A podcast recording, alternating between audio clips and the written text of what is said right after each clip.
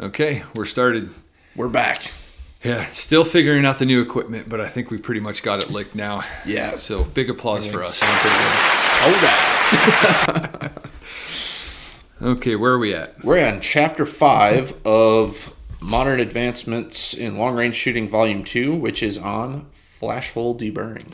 Right, we're into the uh, hand loading part of this book Yeah. now because last last time was uh, powder measurement and Which is still hand loading. Yep. And flash hole deburring. I'm saying this whole section Oh, of I see what you're chapters saying, is yeah. all like, you know, the collection of hand loading topics. Yeah. And so, you know what would be interesting is if we had a Sinclair catalog or a Midway catalog or something to like read the description of a flash hole deburr, like to an Mm. Probably average pulling shooter. up on my phone. Yeah, pull that up because it's I think it's important to understand how these things are sold and promoted and what the claims are of what they're doing versus what we actually tested. You know, I don't want to misrepresent the um, the manufacturers or you know the the retailers of these things. I want to know like what's it actually say. Yeah. Let's see here. Interestingly enough, Walmart is one of the first sources that pulls up for that. Walmart sells flash hole deburring tools. Apparently through their uh, through their online sales. I would not have guessed. No, me neither. I, I don't want to know how long it would take to get that. What's kind of funny is actually the. It's like they used the same picture for this this diagram right here is on their website. really Yeah. That means I can sue Walmart, right? They didn't. No, no, no. This is on. Sinclair. Oh, See, that's the. Um, you know what? I'm not 100 percent sure. I didn't steal their image. That's probably how that went. yeah, that's possible. Uh, let's see here. Well, the, one of the things that stands out first is it says, "Do not ever deburr flash holes on cases with a primer in them. They can go off." So that's probably a good Yeah, safety first. Um, let's see here. First line: If you haven't tried flash hole deburring uh, before as a part of case preparation, you may want to give it a try. So you may not have a problem, but you might also. You won't know until you, try it. Try this.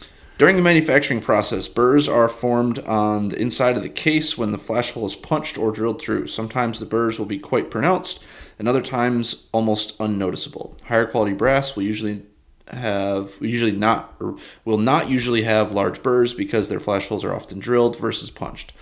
Hold a case up to the lights to a light source and look at the inside of the flash hole through the case mouth. You can easily see the burrs or rough edges in most of your cartridges. These burrs can significantly affect the ignition process, and variations in powder ignition can create vertical dispersions in your groups. So, no, they're not given any numbers, but they do say significantly, Okay. which is an interesting word because it's kind of subjective. Mm-hmm. Yeah. Well, what I find uh, good about that description is that it points directly to what you can expect. Yeah. Like this is the mechanism that causes a problem. Here's how this tool is the solution, and here's what you can expect as a result. That's that's detailed and coherent. Um, a lot of a lot of product descriptions are written more like this will make you shoot more accurately, or this will improve your hand loads, like without giving any reason why. So Yeah, so yeah, this is saying that it will improve your ignition, which will improve your velocity spreads effectively. Um, now, I did just say that the word significantly is kind of subjective. However, when I kind of stop and think about it from an engineering perspective, when I hear significantly, that means like measurably and statistically different. Right, significantly different, meaning it has to be that problem is driving the majority of your vertical dispersion. And in order to um, significantly change that, this tool and this process would have to do something that makes a difference at the end. Yeah, I mean, essentially, if you run a, a test, you should be able to, you know, look at your normal distributions and then with some level of confidence say this is different than that. Right. So that's actually how we tested it. Yeah. Which If you're hearing this recording, it's because you're listening to a free sample of a podcast from the Science of Accuracy Academy. In order to hear the full version of this podcast and many others, go to the Science of Accuracy Academy website and subscribe.